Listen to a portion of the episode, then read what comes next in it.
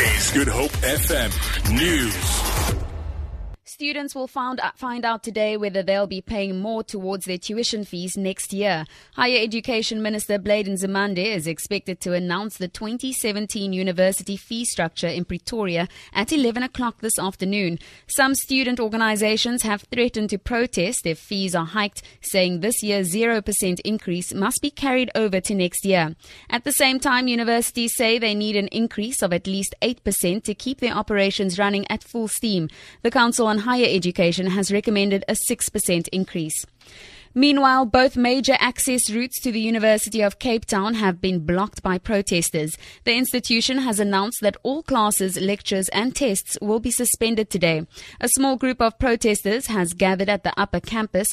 UCT spokesperson Pat Lucas says campus protection services are monitoring the situation. Students are protesting in anticipation of a fee increase for next year. They are also demonstrating against the disciplinary tribunal set up against three fellow students charged with arson and public violence, among others, earlier this year. The Seskona People's Movement has accused Loyiso Nkohla of betraying poor people following his defection to the DA and his subsequent appointment by the city of Cape Town. About 2 years ago, Nkohla was arrested for his involvement in Seskona's campaign opposing the pota-pota toilet system supplied by the DA-led council to poor communities. He later swapped his yellow T-shirt of the ANC for the blue T-shirts of the Democratic Alliance when he joined the party a few weeks before local government elections in August. Nkohla has now been appointed as an Executive Support Services Officer to a City of Cape Town Mayoral Committee member for Utilities, Ernest Sonnenberg, at a salary of more than 700,000 rand per annum. His former associate, Andile Lili. Since he left us now and joined an opposite side, which is the Devil's Alliance, he's no longer part of us. He's no longer a friend to me.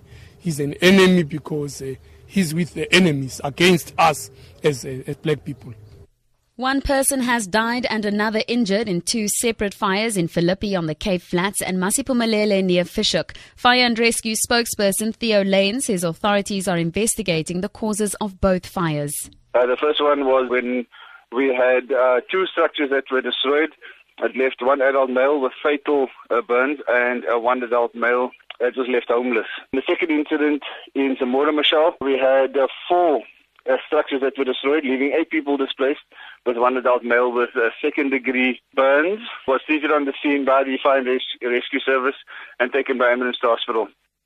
In your international news, Germany's Christian Democrats, the party of the Chancellor Angela Merkel, have suffered a historic defeat in the state elections in Berlin.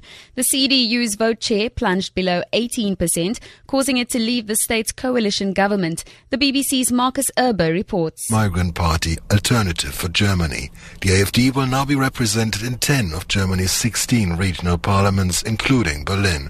The party has achieved in the capital what it wants to repeat in next year's general election, an end of the Grand Coalition government between Merkel's CDU and the Social Democrats.